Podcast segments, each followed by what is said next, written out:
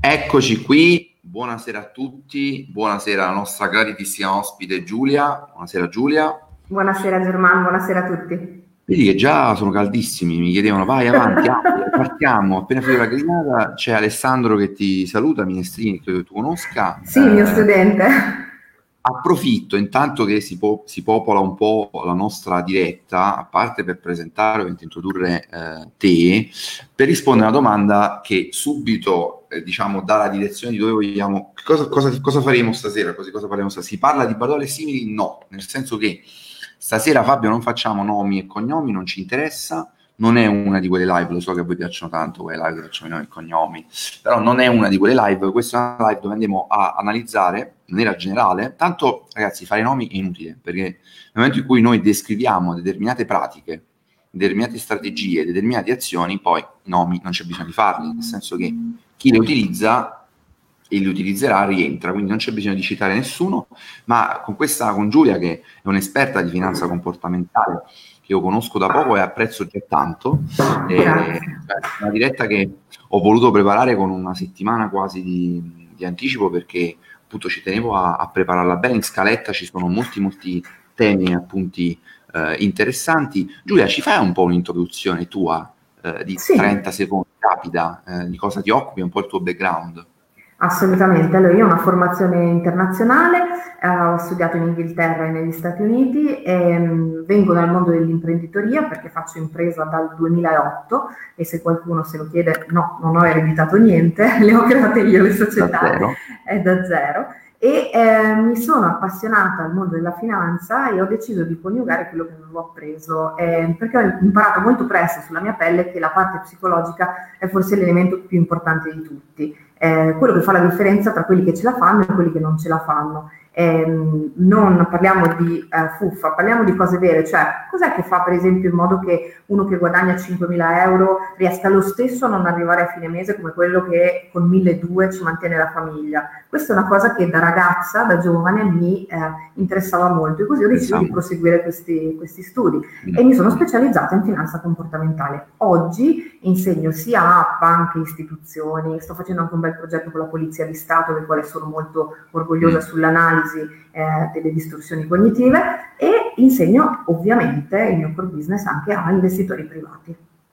Sì, oggi insomma il tema, penso uno dei temi più importanti è proprio il rapporto delle persone con il denaro, e io direi che è un rapporto che cambia culturalmente anche ovviamente da stato a stato, il rapporto che c'è in America con il proprio reddito, no? Anche con il fisco stesso, no? In America un evasore fiscale è uno che insomma si deve nascondere, voglio dire, qui ti chiedono come hai fatto, perché vorrebbero... In Inghilterra pure, perché a dire la verità in Inghilterra c'è l'usanza di denunciarlo il vicino, cioè il vicino che evade non è figo, lo denunci. Devo dirti che condivido, devo dirti la verità, condivido. Noi senza per farlo di comune, noi siamo italiani e chi evade, elude, non è sicuramente insomma una persona che ha la nostra stima, però generalmente, tendenzialmente qui si chiede come fai, anche perché c'è uno Stato che un po' fornisce, no, una sorta di alibi, dato il sistema fiscale, dato il peso fiscale, il sistema di leggi spessionico. L'altra volta parlavamo di minimali VS, non c'entra nulla col tema di oggi, però per fare un esempio clamoroso di quanto spesso ci sia una vessazione vera e propria nei confronti del contribuente. Quindi questo è un po' un circolo vizioso, no? Dove il contribuente cerca di fregare lo Stato e lo Stato cerca di perseguitare il più possibile il contribuente. Ma in realtà tu un nome volevi farlo, no? Nel senso, non un nome di persona, volevi parlarci di un'esperienza, mi hai detto, di Cobra. Secondo me può essere interessante partire da quell'esperienza per delineare il networking, le aziende. Quindi parliamo di quella tua esperienza che hai fatto qualche anno fa, mi dicevi, perché secondo me può essere molto interessante per chi ci ascolta. Parliamo di secoli fa, no? Di qualche anno fa, perché sono oltre 20 anni fa, perché avevo 21 anni, quindi secoli fa, anni quando ero in Inghilterra. E praticamente ho iniziato nel periodo dell'università a lavorare per questa azienda che faceva vendita diretta. era molto in auge la direct selling al tempo. Allora, se avete visto Il lupo di Wall Street, immaginate la stessa strategia di vendita, solo peggio, cioè portata proprio all'estremo. Quindi ho visto cose che voi umani veramente, loro si occupavano di vendere tutto a domicilio, dalle forniture di CD di musica rock cristiana, non sto scherzando, al latte, alla fornitura di gas e elettricità, quando c'è stata la deregulation del mercato delle forniture, e era una vendita aggressivissima. Quindi in confronto le tecniche che vedo applicate oggi sono all'acqua di rose, sono delle scopiazzature di quello che ho visto io. Sai cosa? L'unica cosa che tra virgolette posso apprezzare è che questi vendevano dei prodotti di largo consumo, dal latte appunto all'elettricità, vendevano i prodotti e tu avevi comunque una scelta di dire compro o non compro.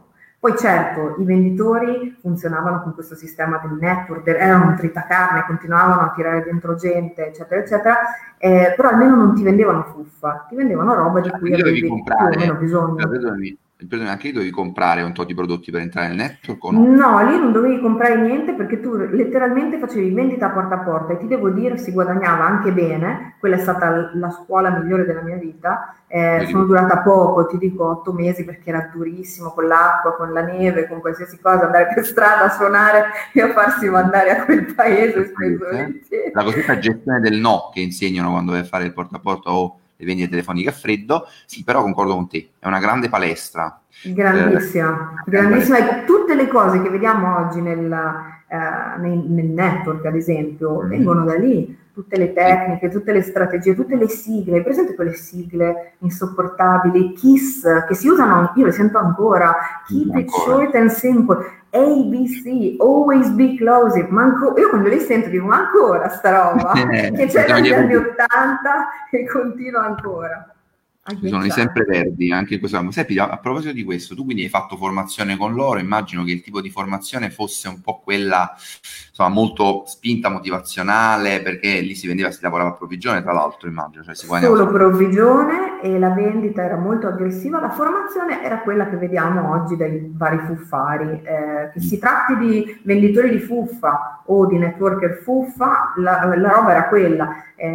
Giochi, luce, laser, musica a palla, battere le mani, salire sul palco, hai presente i mega assegni compilati con i premi, cioè, tutte quelle tutto il corollario, diciamo, tutto tipico, che serve a creare in realtà un bombardamento multisensoriale, sinestetico praticamente, e anche un po' a rimbambirti, perché tu lì vai in uno stato di estasi collettiva praticamente, anche persone, perché vedi, quello che dicevamo, no? Anche noi lo diciamo spesso, pensiamo spesso che la vittima del network marketing negativo, del network marketing marcio o del fuffarolo sia una persona stupida, una persona ingenua, una persona magari, non è detto assolutamente, non è assolutamente così, anzi capita a persone anche, insomma, che hanno una formazione culturale medio-alta, se non molto alta, e anche un'intelligenza. Perché va a prendere, adesso lo analizziamo, qui ci sto dando l'assist per l'altro punto, cioè quali sono gli schemi, le dinamiche manipolatorie tipiche delle sette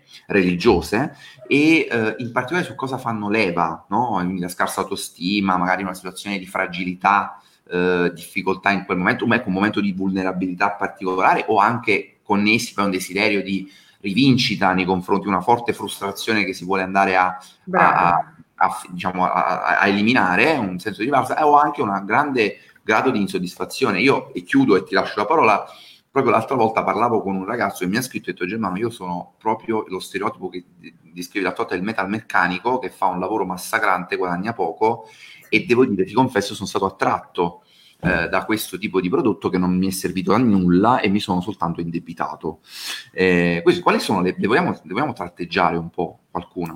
Assolutamente. Innanzitutto vorrei sfatare questo mito, questo tabù, se vogliamo fare una citazione. Sì. Sfatiamo questo mito che chi cade in queste reti è stupido, perché non è assolutamente così. Entrano in gioco delle dinamiche emotive incontrollabili, quindi chiunque in un momento particolare della propria vita può, o per una situazione di contingenza, o per disperazione, per desiderio di rivalsa, per qualsiasi cosa, perché magari ha oggettivo bisogno di una seconda entrata, può cadere in questa rete. soprattutto se chi te lo propone alla fine è una persona che stimi e di cui ti fidi. E i truffatori questo lo sanno, perché te lo fanno proporre dall'amico, dal cugino, dal parente, dal fratello. Mica sono scemi che vengono a freddo loro da te a bussare alla porta. Quindi diciamo che poi c'è anche un'altra cosa che non va dimenticata. Se una volta si diceva che se una cosa è troppo bella per essere vera ti stanno fregando, oggi è giusto che se una cosa è troppo bella per essere vera hai a che fare con un principiante, perché chi le truffe, se le ha ideate bene, le sa fare bene, sono talmente incomprensibili, continuano a cambiare i termini e le condizioni, continuano a cambiare i presupposti, per cui anche quando tu magari hai un principio di rivelazione, di dubbio, dici oddio, forse c'è qualcosa che non va, cambia tutto e tu di nuovo ci metti 6 mesi per capire cosa sta succedendo, e questo serve apposta per spaesare le persone. Cioè, senza far nomi, però insomma ci sono diverse aziende piuttosto note che proprio così hanno agito. Tra l'altro io li chiamo, pensate, la tecnica del cavallo di Troia. A me è capitato con un caro amico che conoscevo da tanti anni, ma lui poi spesso le persone che ti fregano, tra virgolette, la cosa assurda e pericolosa è che sono in buona fede, cioè loro stessi sono state fregate, sono prese al momento di entusiasmo, poi ci credono tantissimo, e c'era questo mio amico che mi stava mettendo in uno schema Ponzi togliendomi 2.000 euro, io proprio togliendomi 2.000 euro. Ovviamente non mi ha convinto, anzi, io sono riuscito a farlo uscire, ad aprirgli gli occhi, ma Giulia ci ho messo un mese, cioè l'ho dovuto incontrare 4 volte, lui mi presentava il capo area, cioè guarda, questi sono dei cialtroni, capo area di che? Cioè una persona che sento parla italiano per capo area. Ma lui era una persona molto intelligente, poi ha fatto l'imprenditore serializzato, aveva 24 anni all'epoca, quindi anche giovane. Grandissimo senso di rivalsa, impazienza di arrivare, quindi di... Quella è un'altra cosa, no? È un'altra cosa che vedo molto nei giovani, ma è normale, è fisiologico che il giovane vede il 23enne, il 24enne, il 25enne che dice io ho fatto i milioni, ho fatto i soldi, mi sono comprato la Lamborghini in 2 anni, e dice ma a me chi me lo fa fare di studiare come quello sfigato che si è laureato e dopo 5 anni fa il dipendente pubblico, anche la demonizzazione. La solita retorica che chi fa l'università ha la macchina sfigata, invece chi non ha studiato ha la macchina che vale 100.000 euro, sempre le solite cose. Sai perché? In realtà è molto semplice, perché niente batte una bella storia, cioè al nostro cervello piacciono le storie e quindi c'è sempre la storia della persona che è partita, e vabbè non citiamo nessuno ma ci siamo già capiti, che è partita da niente, che faceva fatica a arrivare a fine mese, poi... ma è sempre quella la storia, è sempre quella, segue gli step del viaggio. Se avete letto un libro sulla sceneggiatura, se avete letto Vogel, è proprio un percorso, si chiama Il viaggio dell'eroe, è composto da 7 fasi, se non erro, l'ho letto 1000 anni fa anche quello, e sono sempre quelle. Guardate qualsiasi film, da Star Wars a qualsiasi film di successo, che poi magari è diventato anche una saga, e gli elementi ci sono tutti. Quindi è una storia che spesso è studiata a tavolino, e ve lo dico con il cuore in mano, perché io ho avuto il piacere e la sfortuna all'inizio della mia carriera di lavorare anche con dei formatori internazionali di grandissima fama e di sentire delle storie strappalacrime che raccontavano sulla morte, ad esempio, del padre, quando io sapevo che non era vero. Il padre o era ancora vivo, solo che magari aveva cambiato nome, oppure era morto ma in circostanze completamente diverse da quelle raccontate nella storia strappalacrime. Ora io dico, ma si può arrivare a tanto che in un'aula con migliaia di persone racconti una storia strappalacrime manipolando la realtà, completamente inventata? Certo. È grave, cioè è grave. Certo, questi sono meccanismi che poi sono attivi, abbiamo detto, da decenni, non è nulla di nuovo, perché in realtà coinvolgono schemi ancestrali, anche inconsci, e quindi per questo sono validi comunque sempre. Il lavoro in realtà che noi dovremmo cercare di fare è creare un bacino. In realtà con Fullflix io lo anticipo, non lo sai neanche tu, perché con te abbiamo condiviso un po' la bozza che invierò in questi giorni, ma proprio oggi mi è venuta in testa una cosa che clamorosamente mi era sfuggita. Io vorrei tanto riuscire ad arrivare a una cosa che ho già fatto in passato nelle scuole.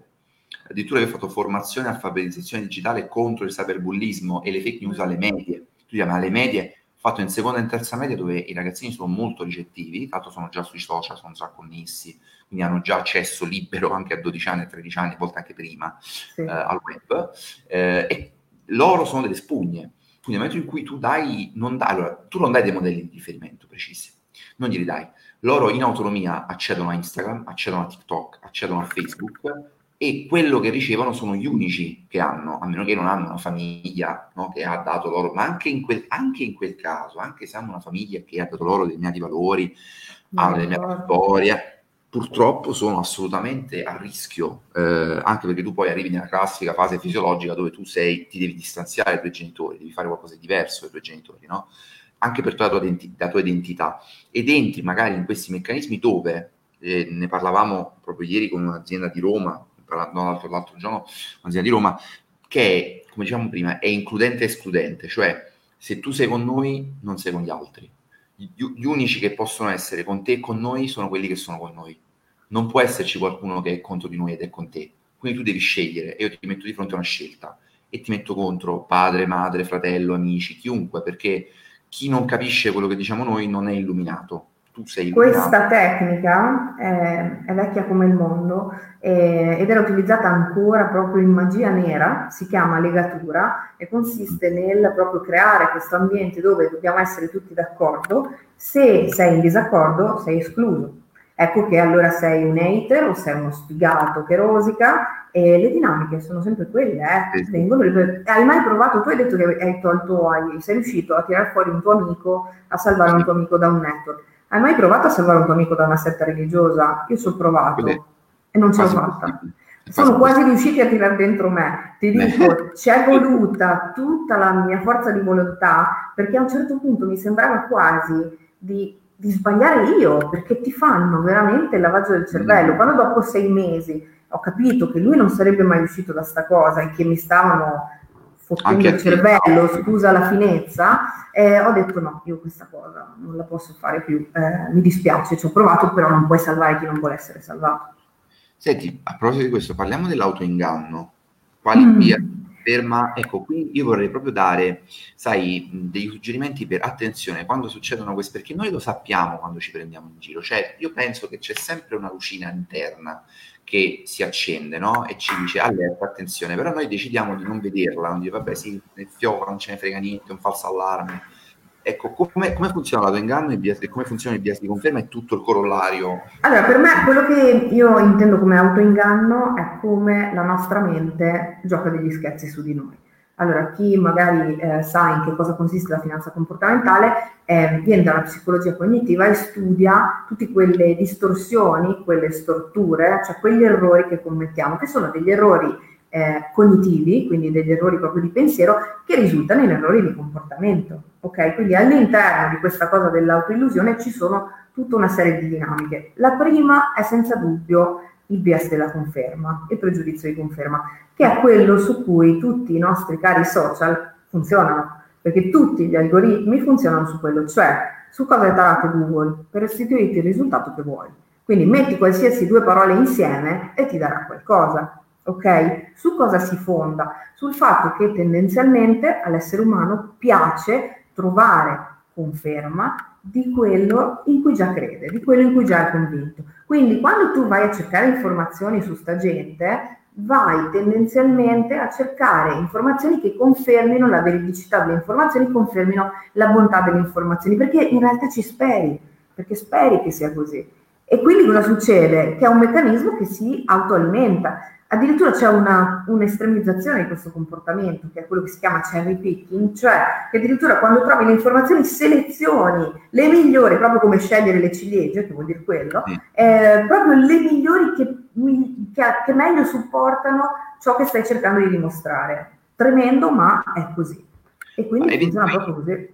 Chi studia la psicologia sociale, studi la finanza comportamentale che è assolutamente affine alla psicologia sociale, studia anche elementi come le scorciatoie euristiche. Uno studio che a me mi ha affascinato, io ho fatto scienze politiche e lo ricordo ancora, ti parlo oramai degli anni 2007, quindi di 13 anni fa, ricordo benissimo, anche perché poi l'ho approfondito, in realtà sono un sistema che a noi serviva, cioè sono dei meccanismi di risparmio dell'energia cognitiva, delle esperienze automatiche che vanno bene, come al solito però quello che nasce diciamo in maniera a livello ancestrale, cioè che c'è da quando noi stavamo nelle caverne. Uomo delle caverne. Quindi abbiamo bisogno di essere attenti agli animali feroci, ai pericoli.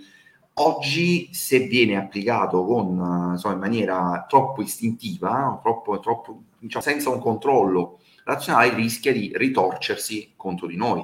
Un altro esempio che faccio sempre ai ragazzi è di quanto, per spiegare loro quanto il cervello tende naturalmente a semplificare, proprio lo fa di suo. Anche la persona che si sente più intelligente e razionale del mondo in realtà fa delle semplificazioni, e quando tu hai una strada e la conosci a memoria, la fai tutti i giorni, e un giorno devi cambiare strada, no? Se sei concentrato la cambi, se stai al telefono, ovviamente il Bluetooth, ragazzi, se sei al telefono, sei sopra pensiero, hai litigato magari con la compagna, col compagno, con un amico, e quindi stai pensando di questa cosa, tu automaticamente il cervello, visto che è concentrato su quel pensiero primario, ti fa sbagliare strada, e tu te ne accorgi, cazzo, sbaglio strada, e devi tornare indietro. Questo spiega in maniera, direi, secondo me, semplice anche da capire, come il cervello ci inganna a fin di bene, perché vuole darci una mano. Non mi stupisce, perché se pensi che in una giornata una persona arriva a prendere anche 35.000 decisioni, ovviamente non distingo tra caffè liscio o macchiato, acqua liscio o gassata, e giro a destra, giro a sinistra. All'interno di queste 35.000 ce ne sono anche che sono altre, che sono ben più importanti.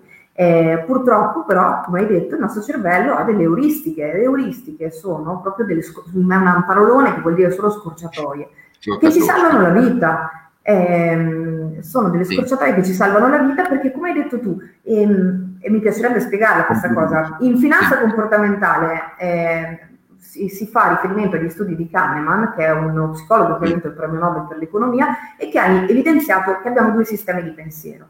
Il sistema 1, che immagina è il cervello emotivo, quello razionale, quello veloce, automatico, una sorta di pilota automatico, e poi abbiamo il sistema 2, che è quello lento, pigro, associato al pensiero critico, allo studio, eccetera. Inutile dire che nel 95% dei casi ingaggiamo direttamente proprio il sistema 1 senza passare dal via, nella migliore delle ipotesi poi cerchiamo di aggiustare e razionalizzare con il sistema 2. Quindi immagina come se fosse un sistema che rincorre sempre l'altro. E questo è anche dovuto al fatto che il sistema 1 è a basso consumo, quindi è il prediletto dal nostro corpo. È ovvio che stiamo semplificando, però per andare a risparmio energetico, come hai detto tu, questo è un retaggio primordiale che ci salvava la vita quando uscivamo dalla caverna e dovevamo sapere distinto che era pericoloso uscire dalla caverna. Oggi però non è più così, ed è meglio le decisioni ponderarle un po' meglio. Ho visto che c'erano dei commenti che lui è un psicologo, un mio amico. Sì, ciao Michele, buonasera. Lui diceva, sì, i reti furfanti, i ragazzi sono spesso manipolati, le sette sono sempre presenti con tecniche psicologiche antiche, ma purtroppo molto efficaci. E spesso proprio il fatto che sono antiche le rende efficaci. Così efficaci, per secoli. Sì, rischi sei nuovi. Ma parliamo un po' in maniera un po' più specifica dei soldi, del rapporto, perché si gioca molto su questo, no? Quindi il desiderio del denaro, sai, tu sai, magari spesso io vedo le inserzioni il lunedì mattina è il giorno migliore per spingere alle persone a fare determinate scelte, perché tu ti senti ancora più, diciamo, inizia un'altra settimana. Se odi il tuo lavoro, odi la tua routine, ti senti schiacciato da quella routine, il pericolo che tu ti illudi di poterla cambiare con un on-off e 1.000 euro di spesa che ti fanno anche quel senso di... No, l'altra volta ne parlavo sul webinar del tabù, creare proprio quella cosa. Io avevo la sudarella, mi emozionavo, no? Era anche un modo per creare, ovviamente in maniera studiata e chirurgica, un'immedesimazione. Cioè, empatia e immedesimazione, assolutamente. Esatto. E attenzione... quel brivido che è un mix di timore, perché forse sto buttando all'aria 1.000 euro, che magari sono veramente gli unici 1.000 euro, ma poi quello scarico di adrenalina e dopamina dice, l'ho fatto adesso, mi devo mettere sotto. Quindi sono dei sentieri molto scivolosi, e il rapporto con i soldi, in questo caso, che ha, diciamo, mediamente una persona, perché noi... Un'altra cosa che bisogna studiare a scuola è la finanza comportamentale e l'educazione finanziaria. Poi c'è chi ci gioca su questo concetto, ma in realtà è un concetto importantissimo, cioè appunto il rapporto sano, non morboso, non patologico con il denaro. Come inizia, secondo te, ad essere, come può iniziare il rapporto pro denaro ad essere sbagliato, ad essere fino a diventare patologico?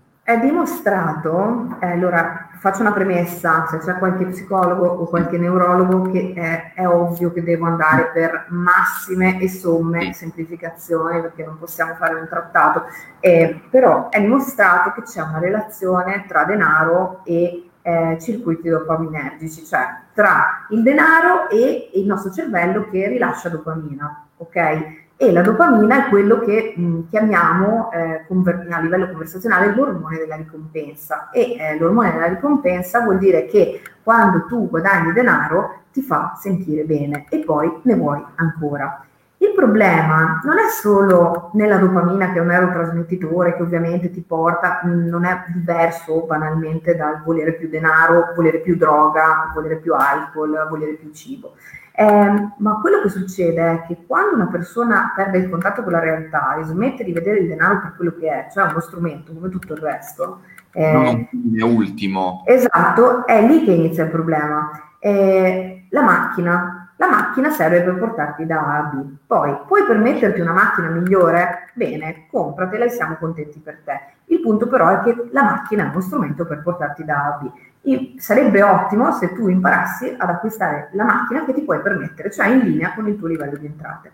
Allo stesso modo il denaro è uno strumento che ti permette di vivere la vita che vuoi per te stesso, per i tuoi cari.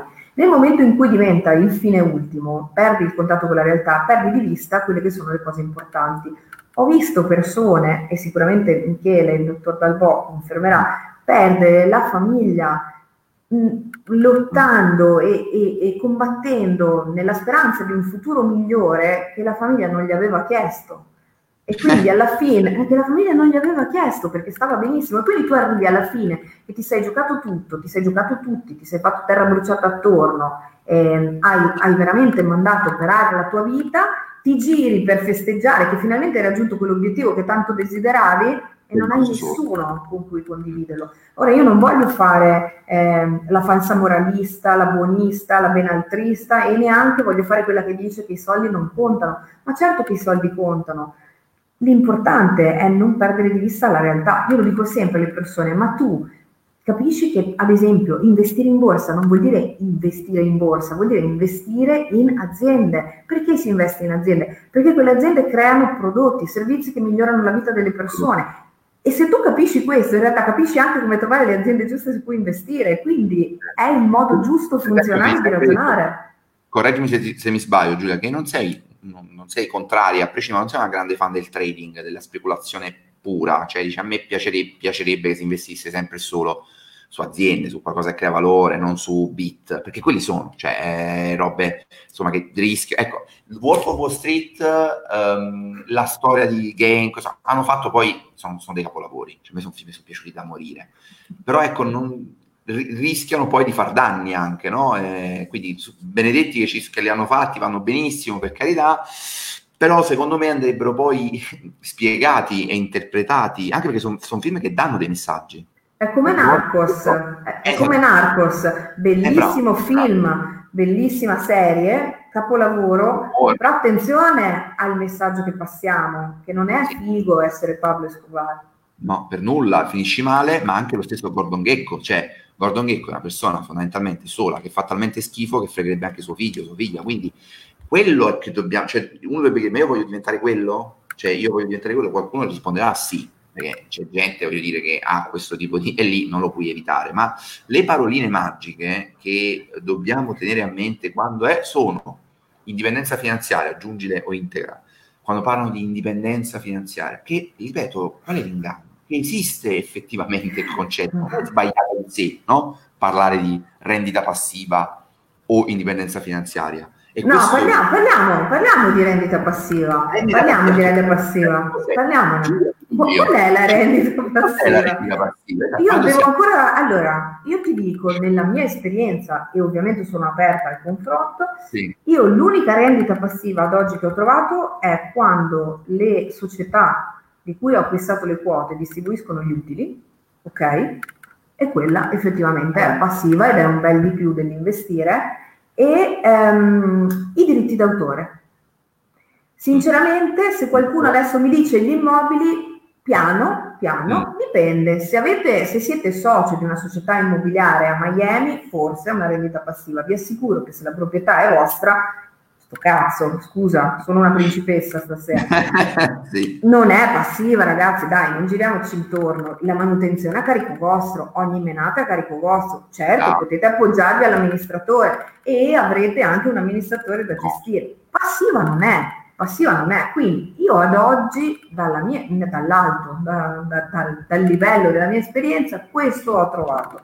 Se però c'è qualcun altro, anche lì rendite passive nel network ti vengono descritte come rendite passive. Sì. Ho osservato persone lamentarsi del loro lavoro quotidiano che poco o tanto veniva pagato a fine mese ed essere in maniera sicura, a meno che l'azienda non andasse a gambellare. Diciamo di sicuro, come si dice, c'è solo la morte e il dipendente pubblico e le tasse. La morte tasse. C'era un reddito certo, no, assolutamente. Si lamentavano di questo e io pensavo, ma ti hanno puntato la pistola contro quando hai firmato il contratto, perché c'è scritto quanto andrai a guadagnare sul contratto di firma. Quanto devi lavorare. Assolutamente. Quindi criticavano questo, poi erano dispostissimi a spendere più soldi e più tempo per eventi, spostamenti, trasferte, trasferimenti e quant'altro, a fronte di incertezza assoluta, e spesso non si coprivano neanche i costi. Quindi che cos'è che fa scattare questa cosa nelle persone, che all'improvviso il lavoro dipendente è la ruota del criceto, sei l'ultimo degli sfigati? Ma chi lo dice? Se fossimo tutti imprenditori, ma chi comprerebbe i prodotti? Se tutti facessimo i prodotti, chi li comprerebbe poi? E se tutti lavorassimo in proprio, chi sosterrebbe le scuole, gli ospedali? Hai detto che tu i dipendenti pubblici, se tutti facessero impresa, come faremmo? Esatto, considera l'altra volta mi è capitato di scontrarmi per un'offerta di lavoro che avevamo fatto con 1.400 euro netti al mese per un giugno praticamente, nel sud Italia a Marciniti non è un contratto, li hanno tutti con contratto a termine determinato, 13° e 14°, e c'erano i vari fenomeni, dicevo mamma io per quella cifra non mi alzo manco dal letto, se siete partiti voglio vedere i vostri unico ufficiali depositati, voglio vedere l'ultimo unico, l'unico 2018 lo voglio vedere quanto fatturate, perché se anche fatturate 2.500, 3.000 al mese, vi svelo un segreto, state guadagnando meno di un dipendente che fa 1.400 con 13° e 14°, perché avete l'incertezza partita, dovete inseguire i clienti, quindi c'è un po' questa idolatria, e io te lo dico da libero professionista dal 2014, imprenditore, quindi te lo dico da persona che all'orticaria gli hanno i brividi quando sente parola dipendente, però al contempo so benissimo che non tutti siamo fatti per fare liberi professionisti, gli imprenditori, c'è gente che sta bene a fare dipendente, come tu dicevi, spesso viene indotto il senso di insoddisfazione dal bombardamento, cioè io non è che mi sentivo tanto sfigato, però vedo quello che dice, guarda, io prima ero come te 6 mesi fa, adesso guadagno 10.000 al mese e lavoro quando voglio. Ma no, amici miei, se anche... Lavoro poi quando voglio. Sempre a fa live, sempre a fa lanci, sempre a fa webinar, sempre a fa che lavori da 15 ore al giorno. Qui quando vuoi cosa? Sei schiavo del tuo lavoro. Possiamo al massimo dire che il lavoro ti piace, ma io li vedo i messaggi che mandano, le mail, sono delle suppliche, a un occhio minimamente esperto, sono quasi del ti prego dammi soldi perché oramai ho un certo tenore di vita e se non... circuisco 100 persone al mese io devo tornare a lavorare, a fare un lavoro che produce veramente valore. Magari. Quello è il grande problema poi di queste cose, che tritano le persone come carne da cannone, hanno sempre bisogno di trovare nuove persone, perché se le persone sono scontente e non raggiungono risultati ovviamente vanno e vengono, e visto che se esprimono dissenso, disaccordo vengono escluse, poi bisogna sempre trovare gente nuova. Quanto sarebbe bello invece coltivare i clienti che già hai, gli affiliati che già hai, farli crescere, vederli stare bene e non dover cercare sempre gente nuova, no? No, esatto, se non fai tutto il continuo. Ci sono un po' di commenti interessanti che li vorrei leggere, già da scrivere, diretta molto interessante. Ragazzi, grazie, un consiglio, qualche libro da leggere in merito. Io direi, Giulia, se vuoi, me lo puoi scrivere in private chat, c'è la funzione a destra, e io metto come banner in modo tale che abbiamo... dei titoli, ve li lascio per qualche secondo così ve li segnate. Riccardo poi dice una cosa secondo me interessante, l'investimento non deve essere basso per innescare la dopamina, questo è assolutamente vero, chiaro che se investi 30 euro ma anche 100 euro non è che c'è quello scarico, no? Se investi invece 5, 6, 700, 1000, 2000 euro Lì lo scarico c'è come. Alessandro dice un'altra cosa che è interessante, anche lui: è incredibile come spesso meno si ha e più si tende magari a sprecare o buttare quel poco che si ha, perché attenzione, lo diceva anche quel famoso guru dell'altra volta, tanto io non avevo niente, quindi tra l'avere 1.000 euro di debiti, vedi il messaggio subdolo, e l'averne 2.000, ma cosa cambiava? Niente, tanto valeva rischiare altri 1.000 euro di debito. Ed è un messaggio che tu dai proprio a quelle persone che già non arrivano alla fine del mese sul serio, già non sanno come pagare la carta di credito, vabbè, l'ha fatto lui, alla fine ha ragione, sti cazzi, non saranno 1.000 euro. E invece ragazzi, può essere un momento che avete dei figli, avete una famiglia, dovete rientrare di un fido, di uno sconfinamento, ma 1.000 euro possono essere importanti. Io mi rendo conto, perché 1.000 euro per chi magari guadagna 1.000 euro al mese, 1.000 euro di sconfino, può essere un problema. E ha ragione Alessandro, paradossalmente lo vediamo, no? Io lo dico sempre, chi ha più soldi molte volte tende a investire, a fare meno scelte emotive, ci pensa molto di più, no? Rispetto a chi ha poco.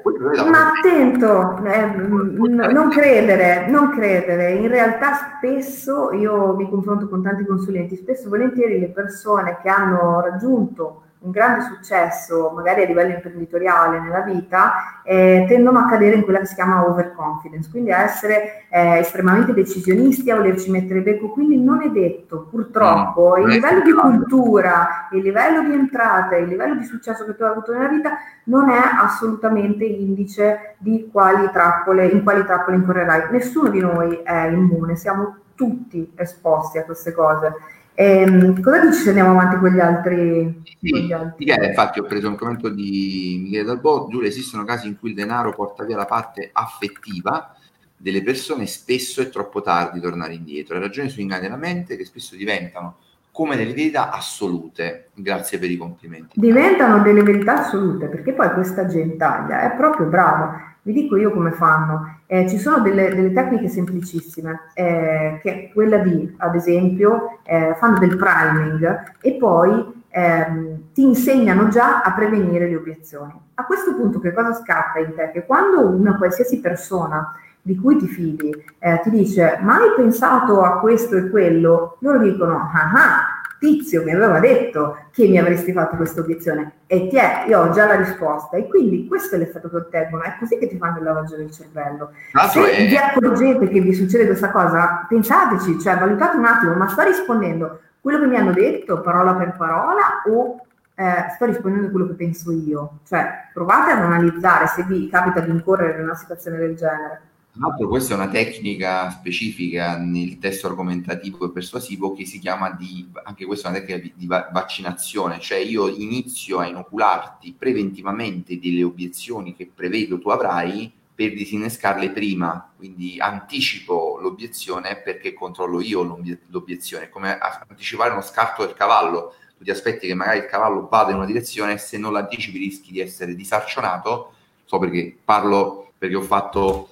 sono un amante dell'equitazione, e quando il cavallo si sta per impennare e tu lo capisci devi fare un certo movimento, ma anche banalmente se il cavallo va in avanti tu vai indietro, non vai in avanti col cavallo. Stessa cosa, tu anticipi il movimento in quel caso di chi devi convincere, devi manipolare, e quindi inoculi il vaccino, in questo caso in senso però negativo, perché lo vaccini allo spirito critico.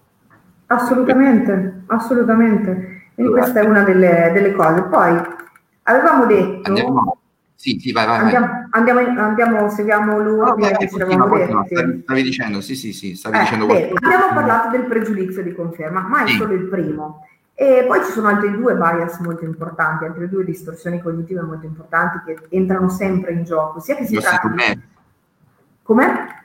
Il bias dei costi sommersi, quello lo vediamo per ultimo perché è il più importante, è quello che entra in gioco alla fine, quindi è quello che si chiama effetto alone, in inglese halo effect, e quello che si chiama il bias dell'affinità. Sono due facce della stessa medaglia alla fine, nel senso che sono sempre delle distorsioni cognitive di carattere collegate alla sfera emotiva, che fanno in modo che, ad esempio, l'effetto alone è quello che avviene quando una persona è succube, impressionata dal blasone di un'azienda, ok? Quindi cosa significa? Magari tu vedi che questa azienda sta cominciando a diventare abbastanza conosciuta, inflazionata, se ne parla, fanno la pubblicità, si comprano l'editoriale su questa, su quella testata, vanno in TV e comincia a subire il fascino di questo brand.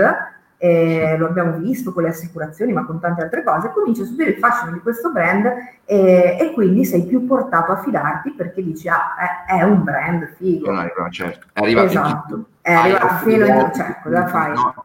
E certo, pure i loghi delle multinazionali hanno fatto le stagioni che tu metti nel tuo brochure, ci vedi, sono i nostri partner in realtà. Bravissimo. Quello è tipico esempio di effetto alone. Mettere i loghi delle aziende partner e sfatiamone un altro limite. Guardate che se andate da un'azienda, anche voi, anche io che non sono nessuno, vado da un'azienda e gli dico guarda che ho 2 milioni, vorrei farti da sponsor, ti dicono prego si accomodi, firmi qui. Non è che ti stanno tanto lì per il sottile, sì, a vedere chi sei, cosa fai, a scaricare la misura. Paghi, ti dicono dove vuoi essere esposto, qui o qui sulla spalla, cioè, oppure sui cartelloni, semplicissimo proprio. Un'altra sfaccettatura, se vogliamo, un'altra sfumatura della stessa è quello che si chiama affinity bias, e questo è ancora più subdolo. Quando le aziende ti raccontano la bella storia dei valori che perseguono, e tu ti riconosci in quei valori, quella lì è più forte di una catena, nel senso che tu ti riconosci i valori di quell'azienda, a quel punto la sposi. Non sto scherzando. E quando dico la sposi, sono serissima. Sì, ma guarda che... Ma tu sai quante persone conosco io che si sono separate a causa del network marketing? Quindi, perché questi sono stati così veloci a sposare la causa di queste aziende, il loro set valoriale, e altrettanto rapidi a lasciare indietro quello che avevano già costruito. È tremendo e spesso anni dopo, tornando indietro, uno si pente, ma è troppo tardi per tornare indietro. Allora, certo. E poi è sempre più tardi, e qui arriviamo a chiudere e diamo uno spazio ai commenti, con i costi sommersi, cioè dire cazzo ormai appunto ho investito soldi, ho investito tempo, ho perso amici, ho perso cari, e adesso che faccio? Mollo? Magari guarda. No? Questa è un'altra roba orribile. Perché... Pensa che il bias dei costi sommersi viene chiamato anche in alcuni casi il bias del Concorde, perché il caso più eclatante che ricordiamo è quello del Concorde. Ti ricordi l'aereo che c'era, che ce l'aveva Air France, che era un progetto inglese e francese. Ormai, anche quando era chiaro che era un progetto che non era più cost efficient e non ce la facevano, era insostenibile, sono andati avanti perché ogni volta che cercavano di trovare un modo per fermarlo dicevano abbiamo speso troppo in ricerca e sviluppo, non lo possiamo fermare. Tant'è che non hanno fermato neanche quando è caduto un aereo 2 minuti dopo il decollo a Charles de Gaulle. Ancora 3 anni ci sono voluti prima che lo fermassero. L'evidenza più evidente non bastava. Ed era sempre quello il motivo. Abbiamo speso troppo, questo progetto non si può fermare. Perché? Perché noi siamo portati a vedere questi soldi già spesi come costi non recuperabili e il nostro cervello fatica ad accettare questa cosa. E avevamo fatto diversi esperimenti per questa cosa. Vi faccio un esempio della vita di tutti i giorni, che è anche stupido se volete. Quando uno fa il menù al ristorante e c'è il dolce e arrivi che stai proprio pieno e non ce la fai più, però ti rubano a mangiare il dolce perché lo hai già pagato. E un altro esperimento che hanno fatto è stato con delle scarpe troppo strette, quindi scarpe da $200 le davano alle persone. C'era chi le aveva pagate e chi invece le aveva ricevute in regalo, e hanno visto che chi le aveva ricevute in regalo faceva molta meno fatica a disfarsene di chi invece le aveva pagate, ma il risultato non cambiava perché non le mettevano, perché se era un mezzo numero più piccolo e gli facevano male non se li mettevano, quindi il risultato non cambiava, però erano più vestiti a disfarsene. Perché speri che magari si allargano il piede, si impicciolisce e dici vabbè io l'ho pagata, e quindi certo, allora vai a sapere cosa speri. Andiamo avanti con i commenti. Filippo dice: non bisogna fare confusione fra investimenti immobiliari e imprenditoriali. Infatti questo io l'ho detto, perché ho detto bisogna distinguere se si è un privato, un'azienda e in che modo si fa investimenti. Purtroppo, troppo spesso, questi fantomatici guru degli investimenti ti dicono che se prendi X case in affitto, ma anche con Airbnb, ti dicono prendi e affitta su Airbnb, e non mi riferivo a quella persona in particolare, ma in generale, e lo so anch'io che sono host anch'io, non è proprio così passiva, perché che le incombenze le faccia tu o che le affidi a qualcuno, comunque hai un team di persone da gestire, e anche se fai il check-in automatico con la ce l'ho anch'io, la cosina con il codice, lo sappiamo tutti, ma qualcuno dovrà pulirlo questo appartamento, no, quindi dovrai gestire. Giulia, non considerando problemi anche imponderabili, danni all'appartamento, gente che non paga, cioè roba. Io la volta seguivo una ragazza che ha subito una truffa, gli hanno addirittura rubato, pensa che è incredibile, gli hanno, poi non mi ha fatto sapere nulla, gli hanno rubato una diciamo la casa, proprio le foto della casa, e le hanno poi ripostate, cioè le ha ripostate un utente fake, e lei addirittura non è riuscita neanche nei primi giorni, non riusciva, e Airbnb ha bloccato lei. Mo, questo sarà un caso eccezionale, un caso assurdo, però ragazzi, chi era Totò che aveva venduto la fontana di Trevi? Cioè, queste cose del genere sono sempre state. Lei dice, dice Marco, una casa che metti in affitto è una rendita passiva? È sicuramente una rendita, ma non è, io non la definirei passiva. Per me una rendita passiva è una cosa che non mi richiede tempo e sforzo. Quindi, ripeto, io ad oggi ho individuato quelle, magari sbaglio, e magari battuta di Sofia dice: io che uso Excel posso mettere che ho come partnership Microsoft.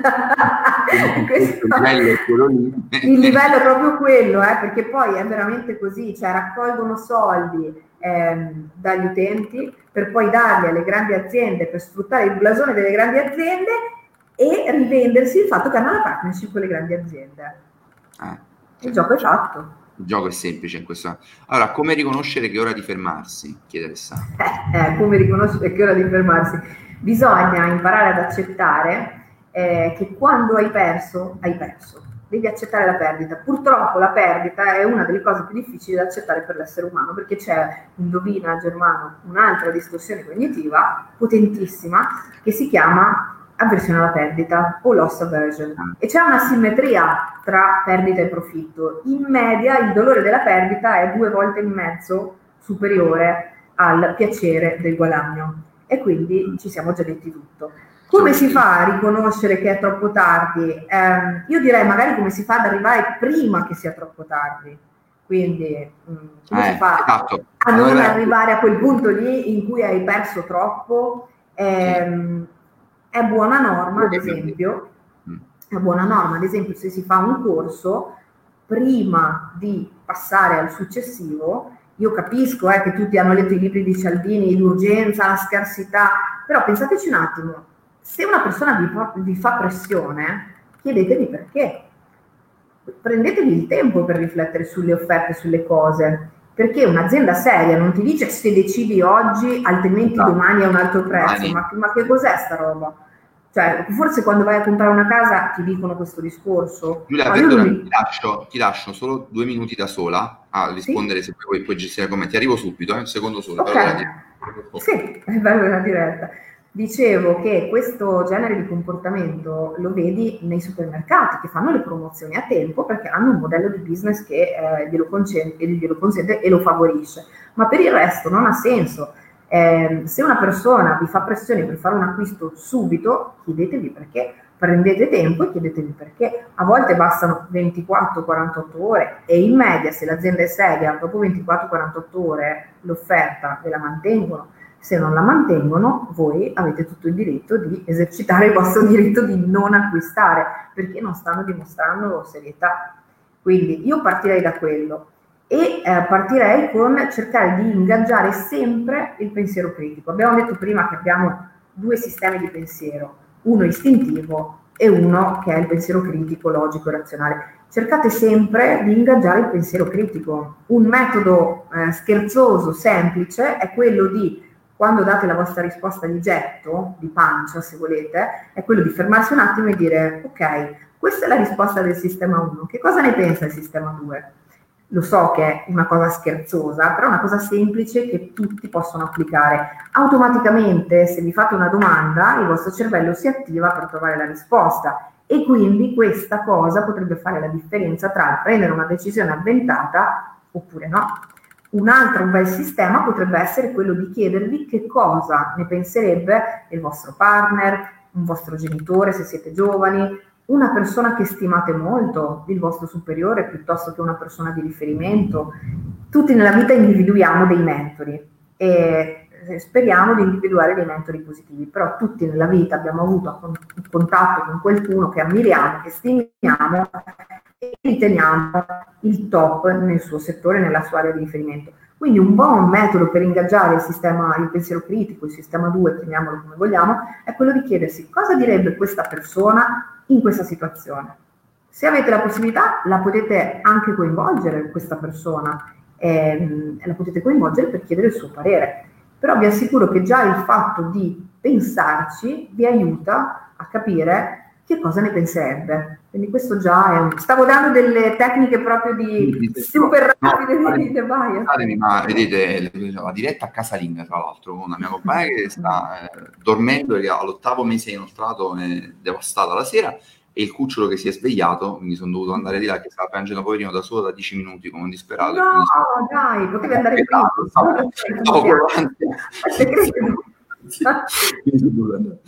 Guarda cosa dice, ho visto il commento adesso, che Alessandro Minestrini è un mio studente, lui è bravissimo, tra l'altro ha dei risultati fantastici, e però quando l'ho conosciuto, devo dire la verità, lo cazziamo abbastanza spesso. Pensa. E lui dice, io per ingaggiare il mio sistema 2 dico sempre cosa penserebbe Giulia di questa cosa. È grande, insomma. Perché in un paio di occasioni gli ho fatto proprio dei super cazziatoni, infatti mi ha scritto in un paio di occasioni, certo che tu mi cazzi sempre, però vedi che è servito. È servito, sì. Servono le cazziate. Le cazziate sono la cosa che servono di più, ragazzi, perché anzi, chi vi carica soltanto e magari vi cazzia quando non fate quello che dice lui perché in quel momento gli rovinate i piani, beh, anche lì vi dovete insospettire. Le persone che vi sorridono fin quando dite sempre sì. Bravo. E poi cambiano espressione in volto quando fate qualche domanda, quando osate porre anche dei dubbi, no? Anche guarda, posso dirti una cosa, l'altro giorno ho fatto un'intervista televisiva e un mio amico l'ha condivisa e ho ricevuto un commento, tra virgolette, negativo, critico, da un neurologo. Uno che mi sosteneva e uno critico. Sono poi andata a chiedere il numero di questo neurologo al mio amico, gli ho detto chiedi se è aperto al confronto. Ho fatto una bellissima chiacchierata. E questa chiacchierata mi ha arricchito tantissimo perché mi ha aiutato a capire meglio una cosa che effettivamente avevo malinterpretato ed è stata un'occasione di arricchimento incredibile che se mi fossi limitata a bloccare, a dire no, blocca, cancella, elimina, non sarebbe servito a nessuno. Cioè le critiche vanno accettate e vanno ascoltate, poi ovviamente senza ricorrere al turpiloquio, senza essere offensivi, senza attaccare sugli aspetti fisici, sui genitori, sulla madre e le classiche cose. Ma la critica ci sta e va accettata, al contrario. Quindi se io critico uno e gli dico mi dai la spiegazione su questo e questo mi attacca invece di rispondere, io ho già tutti i miei campanelli da allarme accesi. Allo stesso modo, se questa persona cerca di farmi fretta e di ingaggiare la mia emotività, io divento molto chiusa, molto reticente, perché so benissimo a che gioco stiamo giocando. Quindi bisogna sempre chiedersi, mi stanno facendo fretta, mi stanno forzando, mi stanno spingendo, mi stanno raccontando la solita storia della rava e la fava. Guardate ragazzi, e ci sono dei formatori che nei corsi, cioè io ve lo dico con il cuore, le ho viste queste cose, ci sono dei formatori che nei corsi mettono la musica e poi nei momenti chiave, quando c'è la gente che ti dice vai in fondo alla sala a firmare per comprare il corso da 15.000 euro, mettono gli umori finti, il brusio delle persone, fanno finta che ci sia la carica, pagano delle persone per alzarsi, per andare a far finta di iscriversi, così la gente si sente, capito? Oddio, mi fregano il posto, sarà meglio che... Ve lo assicuro, fanno così. Quindi la prossima volta che andate a uno di questi fantomatici corsi, osservate, guardate, c'è gente che vedrete scattare ad alzarsi per andare a firmare. Sono finti. Io vorrei dire una cosa importante, ma nel momento in cui voi frequentate gente che ha i soldi come valore unico, fondante e primario e come fine, ok? Quindi l'unico fine sono i soldi. Posso prendermi mia madre e di fregare mio fratello, ok? è chiaro che di quelle persone vi potete fidare non zero, ma meno, cioè meno 100 potete fidare, perché sono persone che non hanno regole, non hanno scrupoli, lasciamo stare l'etica, quella è una roba già di un livello, è proprio gente che vive di questa roba e vive solo grazie a questa roba ed è non può uscire da quello schema, è purtroppo incastrata in quello schema negativo. E quando voi poi vi formate da chi vi insegna a sovrapprezzare i corsi, vendendovi i corsi, ma ragazzi, ma cioè non ci vuole un colpo di genio per capire che probabilmente il costo che avete pagato 1000 euro ne vale 300 a voler essere generosi. Ve lo stanno spiegando loro, cioè vi dicono come dovete fare, quindi dici io ti ho venduto un corso da 9.000, allora la tecnica che un'altra volta analizzavo che è clamorosa, cioè clamorosa per quanto è sfacciata. Cioè io ti faccio c'è basic, allora io dico a Giulia, guarda, allora alla fine di questo webinar ti presenterò un prodotto solo per te, solo per oggi, solo le prossime 24 ore da 3.000 euro, poi parlo, non sono più 3.000, all'improvviso dico 1.500, dici ma come io? E tieni tu psicologicamente settato su 3.000, quindi tu è come quando vai in un negozio e ti mettono i capi che costano di più prima e dopo quelli che costano meno, perché tu hai visto tutti i capi da 3.000 euro, dopodiché quello da 1.000 costerà, avrai un'impressione, anche questa è una cosa che si sa, no? Quindi poi non solo, scendo a 1.500, poi te lo rivaluto 6.000, che ovviamente è una cagata, e te lo scendo a 997. Cioè è proprio una tecnica di manipolazione mentale base, quella più grezza utilizzata, è la sto usando su di te.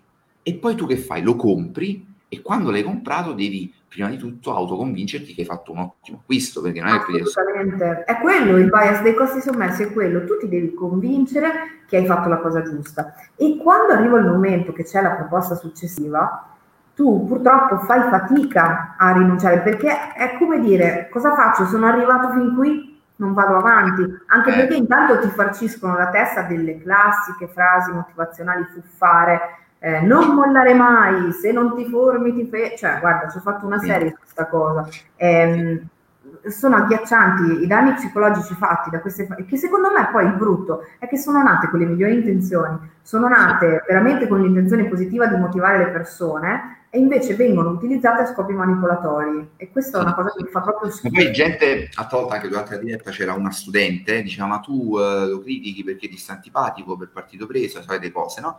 Perché invidi, rosi, bla bla, e io ho detto ok, a me mi ha cambiato la vita, ho detto ma in che senso ha cambiato la vita? Cioè sei diventata milionaria? No, vabbè, io ho appena iniziato. Scusami, ma tu hai appena iniziato, che cazzo di vita ha cambiato? Cioè t'ha cambiato per ora che non c'hai 1.000 euro sul conto corrente. Vediamo tra 6 mesi, se tra 6 mesi ci saranno nel frattempo altri 3 prodotti esclusivi incredibili che stravolgeranno il mercato e che non ti puoi perdere, e come tu dicevi è tutta una catena, no? Io consiglio alle persone di fare domande precise. Quando vi dicono mi ha cambiato la vita, ok, cosa vuol dire, cosa hai raggiunto? Perché se mi chiedete cosa ti ha cambiato la vita, io vi dico il primo figlio mi ha cambiato la vita. Veramente, l'arrivo del primo figlio è sconvolta. A proposito dei figli, Giulia, io dico sempre che i figli in realtà non cambiano la vita, ma te la rivelano nella sua intensità. Te la cambiano sicuramente di base, ma anche le cose brutte ti possono cambiare la vita, ma i figli in questo ti rivelano proprio un tipo di vita che tu non pensavi potesse esistere. Sì. Però hai capito cosa intendo, quello è uno sconvolgimento. Il fatto di apprendere delle cose nuove ti ha cambiato la vita. Ok, spiegami. Quindi cosa hai comprato prima? Andavi in giro con la Panda scassata, oggi hai la Bugatti, va bene, parliamone, e in quanto ci sei arrivato e come hai fatto. E poi ripeto, attenzione, dettagli, ci vogliono i dettagli, bisogna verificare, e anche lì sono subdole queste persone, perché di solito le recensioni non te le chiedono dopo 6 mesi che sei loro studente, te le chiedono quando sei ancora al corso, oppure i peggiori te le chiedono in cambio di premi. Perché poi un altro corso, vada sul corso premi, credito sul prossimo corso, eccetera, eccetera, eccetera. Ma poi quello che io vedo, una cosa subdola, è che magari succede che qualcuno ha qualche piccolo successetto, quindi che so, effettivamente, ma perché lui è molto dotato, perché veramente si impegna, ci ha lavorato 10 ore al giorno, perché aveva già delle capacità sue, perché aveva del budget, raggiunge un risultato che ne so, per 2 mesi, e portano quella case history come la svolta esistenziale. Ragazzi, le svolte esistenziali sono una roba enorme. Giulia Ciccione diceva ai figli, le svolte esistenziali economiche vuol dire che tu ieri guadagnavi 1.500 al mese, 1.200 al mese, e adesso guadagni 10.000 al mese lavorando di meno. Quella è una svolta esistenziale.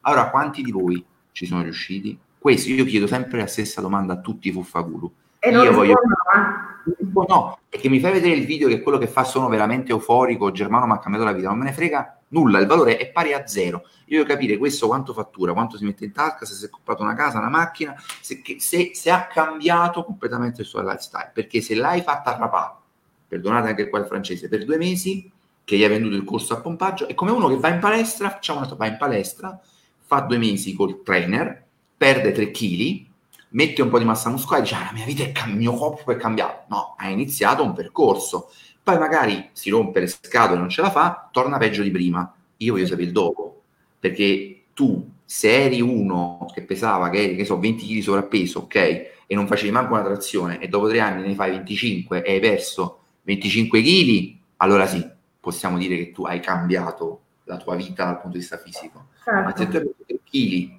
in 3 mesi non hai cambiato la tua vita, e ci sono anche personal trainer su questo che pompano molto i casi, ed è la stessa dinamica. Quando io vedo un po' di gente con la panza e le tettine 60 giorni dopo, ma ragazzi, ma io ci ho messo 2 anni di palestra, 3 giorni a settimana e varie diete per perdere 8,5 kg di grasso. Ho visto anche formatori che hanno messo insieme tutto, cioè le due cose, l'aspetto fisico e l'aspetto rischiando sulla salute delle persone, tra l'altro, perché ricordiamoci che i piani alimentari e i piani di allenamento devono essere fatti da persone qualificate, no? Da gente che si improvvisa perché ha fatto il corsettino.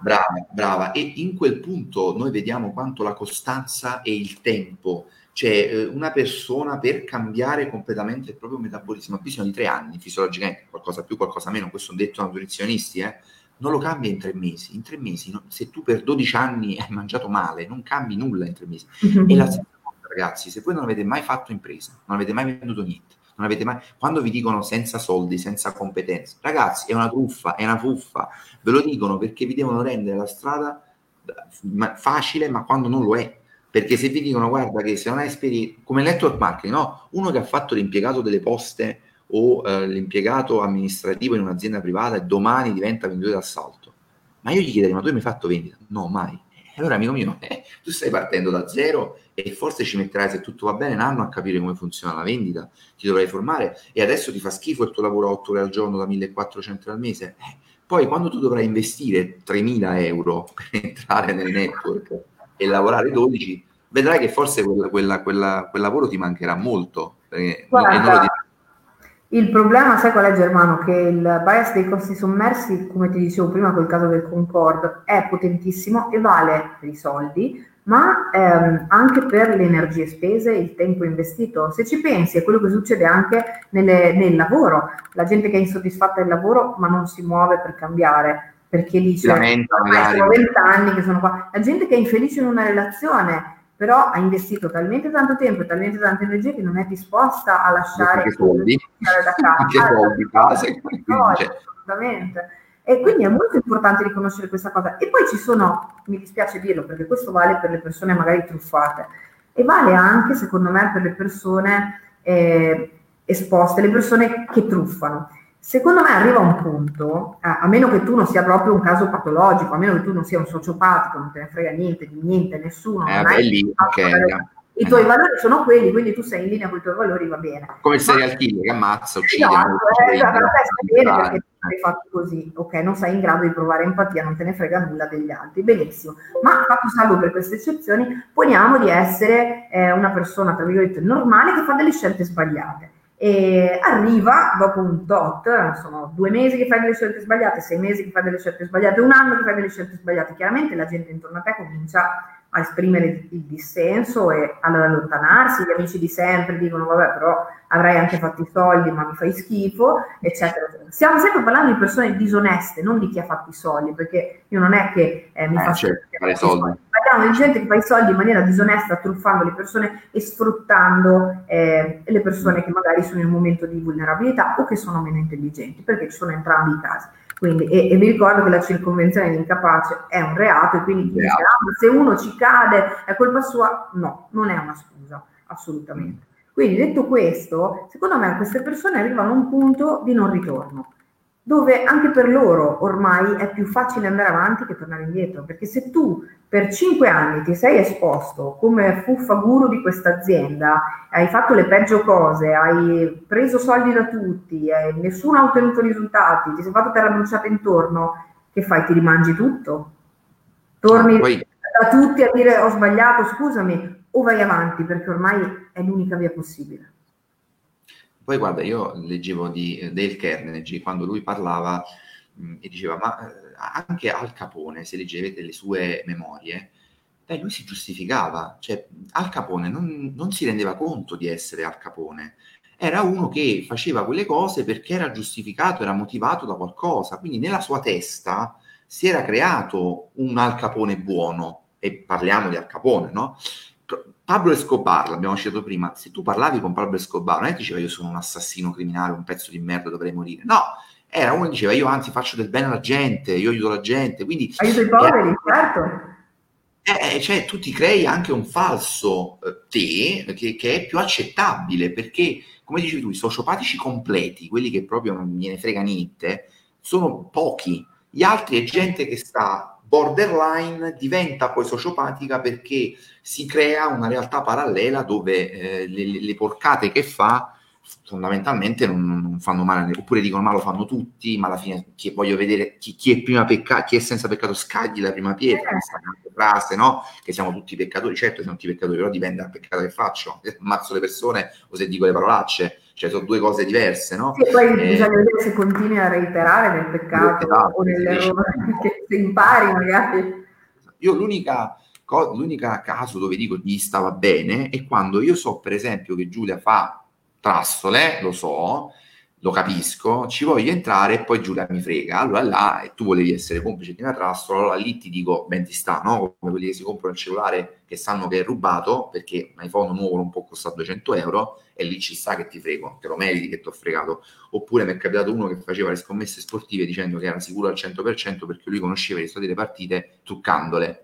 Ma se io ti do i soldi sapendo che tu trucchi le partite, vuol dire che voglio fare una truffa con te. Quindi a parte questi casi, tu lo sai bene che io mi scaglio contro chi dice se non meritavano peggio per loro, se ci credi peggio per te, perché è una semplificazione. No, non si può fare questo tipo di discorso. E poi anche lì veramente non dimentichiamo che soprattutto in momenti come questo dobbiamo stare ancora più allerta, perché spucano come il fumo. Abbiamo capito tutto, vedi Giulia?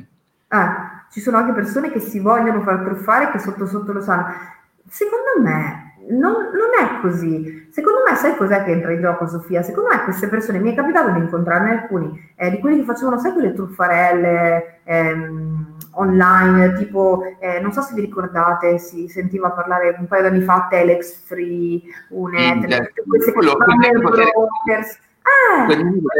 robe che non si capiva niente, che era tutto online, cioè che non c'era manco il contatto con le persone, quindi era ancora più facile, perché che te ne fregava. E io mi ricordo che ho sentito un sacco di ragazzi giovani dire, vabbè, ma tu sai che il sistema va per aria prima o poi, però se ci entri, tu lo dici ai tuoi amici, e agli amici che coinvolgi glielo dici in tutta sincerità, guarda, entro oggi, ma chissà, domani può andare per aria. Quelli che coinvolgi online manco sai chi sono e chi se ne frega, e finché dura. Quindi secondo me non è che si accettano il rischio o sono disposti, secondo loro il gioco vale la candela. Però il gioco vale la candela perché pensano comunque di avere quelle 2, 3, 4 settimane per incassare totti, invece magari va per aria il giorno dopo e dicono, però sono entrato io, è andato per aria. Lo dovevi accettare il rischio, no? L'hai fatto. Esatto, un'altra roba che abbiamo visto tipica dei sistemi piramidali è che per recuperare anche solo €2.000 devi fare se te li danno ti fa un culo così, cioè devi portare dentro un marea di robe, invece loro ti dicono che bastano che 2 persone entrano dentro e tu hai recuperato la cifra e ti fai pure la vendita passiva, no? Di buttare dentro migliaia di persone, di fare netto con migliaia di persone per avere la rendita passiva, che poi abbiamo visto che passiva non è, anzi molti di altre note agenzie, note società, poi sono rimasti anche fregati perché facevano i manager, hanno portato dentro un fracco di persone e poi non hanno manco preso le commissioni che devono prendere, quindi lasciamo stare. Guarda, io ti dico una cosa, che in generale nella vita quello che aiuta è avere un metodo, avere un piano e seguirlo. E ti faccio questo esempio, e poi dimmi tu se, sì, se ho il tempo, ti faccio questo esempio, che le uniche due persone documentate che si sono salvate dalla truffa di Bernie Madoff, si sono salvate proprio perché avevano un metodo. Adesso non ricordo bene i dettagli perché è una cosa che ho letto 1000 anni fa anche questa, e più o meno la storia è questa, che c'era un investitore, un imprenditore che aveva contattato Madoff, Madoff aveva una soglia minima molto elevata e lui ha detto no, guarda, quando trovo un nuovo consulente il primo anno non gli do mai più di $200,000. E quindi siccome questo per $200,000 non si alzava neanche dal letto, come dicevano prima, gli disse no, mi dispiace, e l'imprenditore disse beh, guarda, questo sistema ha funzionato per me per 20 anni e quindi non ho intenzione di venir meno alle mie regole. Un'altra era un'azienda che, se non sbaglio, era una grande società no profit che comunque contava sulle donazioni e una parte dei soldi li investivano su cose a basso rischio, quindi giusto per continuare, diciamo, a far crescere il capitale dell'azienda e per avere poi soldi per finanziare tutte queste iniziative benefiche. E anche loro dicevano guarda, noi tra il nostro set di regole abbiamo che non ci affidiamo mai a una società di investimento che fa anche, adesso non ricordo i dettagli, mi sembra facevano anche da tesoreria, cioè lo facevano solo se effettivamente i soldi poi venivano investiti attraverso un intermediario. E anche questo non era possibile perché tu dovevi dare a Madoff e fidarti e sparire e neanche chiamarlo, e quindi non lo fecero. E questi sono gli unici due che si sono salvati dalla truffa, perché avevano un metodo e si sono attenuti a quel metodo. Ragazzi, io intanto siamo in chiusura, abbiamo sforato abbondantemente l'ora, volevo mandarvi i 3 libri che Giulia ci consiglia e ovviamente ricordarvi sempre che vi dovete obbligatoriamente, per legge, è obbligo iscrivervi al gruppo Telegram, Fullflix, se vi iscrivete mi portate 10 amici, poi vi cambia la vita perché vi facciamo un bonifico da €10.000 ogni 10 amici, quindi sono €1.000 amici, ok? Quindi mi raccomando, sputtaniamo tutto il lavoro che abbiamo fatto. Esatto, grazie. Tutto quello che abbiamo detto. Allora, a parte gli scherzi, Trappole mentali di Matteo Motterlini. Poi c'è, aspettate che... Ah, sì, scusate perché ho messo, io ho messo che scrolla, invece deve scrollare. Eccolo qui, Predictably Irrational di Dan Ariely. E poi un altro in italiano, Pensieri lenti, pensieri veloci di Daniel Kahneman, che sono i 3 libri. Che, ecco, questo fatto dei 3 libri, vedi, devo utilizzarlo con gli altri ospiti, di far suggerire 3 libri, perché questi fanno sempre piacere leggerli. Allora ragazzi, giusto, costa €997.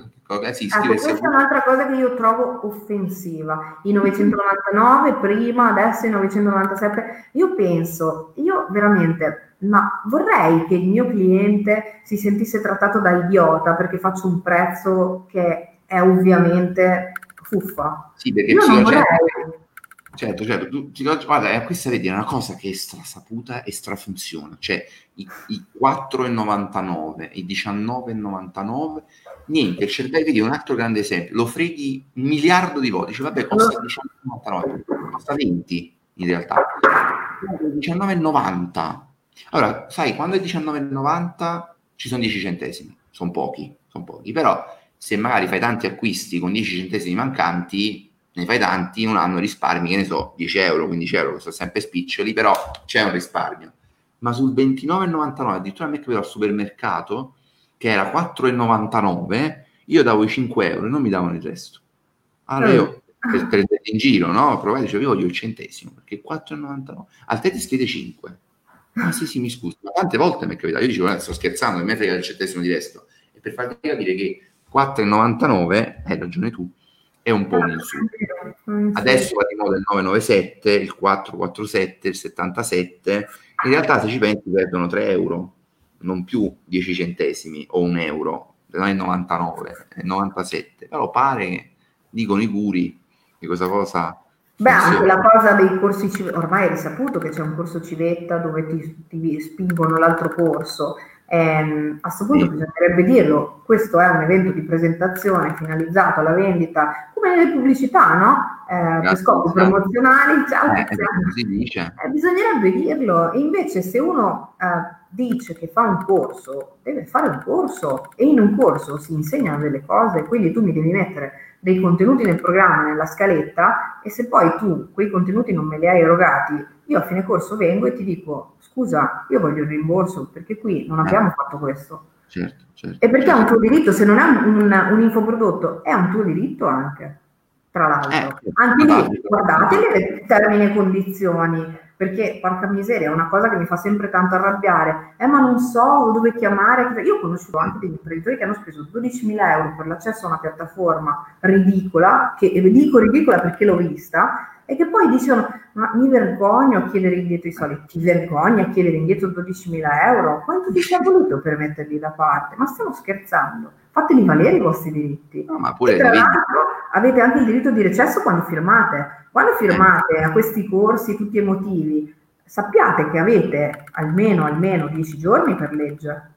Il problema è quando poi tu hai a che fare con aziende che stanno all'estero, in Svizzera, in Guatemala, a Dubai, e qui tu già dici: che devo fare una causa internazionale se voglio ricogliere i soldi? E quindi anche loro, anche questo, per esempio, io tendo a non acquistare da chi non vende roba in Italia di questa tipologia qui. È chiaro, non voglio dire non comprate roba da chi non vende in Italia, perché sarebbe riduttivo, sarebbe esagerato. Assolutamente, perché un'azienda seria ti dà assistenza tranquillamente, ti fa rimborso e sottosale leggi italiane, perché se anche tu vendi da Dubai e vendi al pubblico italiano, tu devi rispettare le regole dell'Italia, non puoi rispettare assolutamente, e pagarci pure le tasse. Le tasse, chiaro. Il CDF arriva sul sito, il diritto di receno, e poi adesso a Dubai sti cazzi. Anche questo, diciamo, una foto con Tiziana, no? Con Tiziana Corradini. Cioè, stronchiamo anche questo mito che Dubai è il Far West, dove chiunque va e fa quello che vuole, perché non funziona così a Dubai, per niente. Si va in galera anche a Dubai, e ci sono delle regole, in alcuni casi anche più stringenti di quelle che ci sono qui, che è uno stato molto particolare, quello lì, rispetto all'Italia. Quindi pensare che si è schermati completamente perché tu sei a Dubai. Poi tu sei a Dubai, dici che hai fatto soldi, e non mi dai modo di verificare se li hai fatti sul serio e quanti ne hai fatti?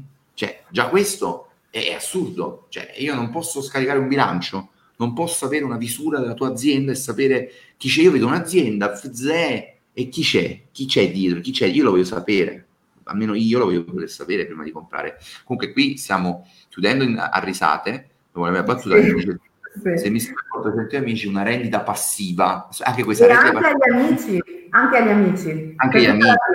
Per tutta la Michele dice: io porto una bottiglia di Valpolicella. 10 amici, una bottiglia di Valpolicella, quindi vabbè, a te ti diamo anche l'auto. Sì. L'auto, allora, ragazzi, grazie, io vi lascio, ci sentiamo la prossima volta. Grazie mille, Giulia. Grazie a te, saluto anche Max Valle, Riccardo Gliari, Leonora, Sabina Brunella, tutti quelli che ci stanno salutando. Grazie di esserci stati. Ciao ragazzi, alla prossima, buona serata. Ciao, ciao.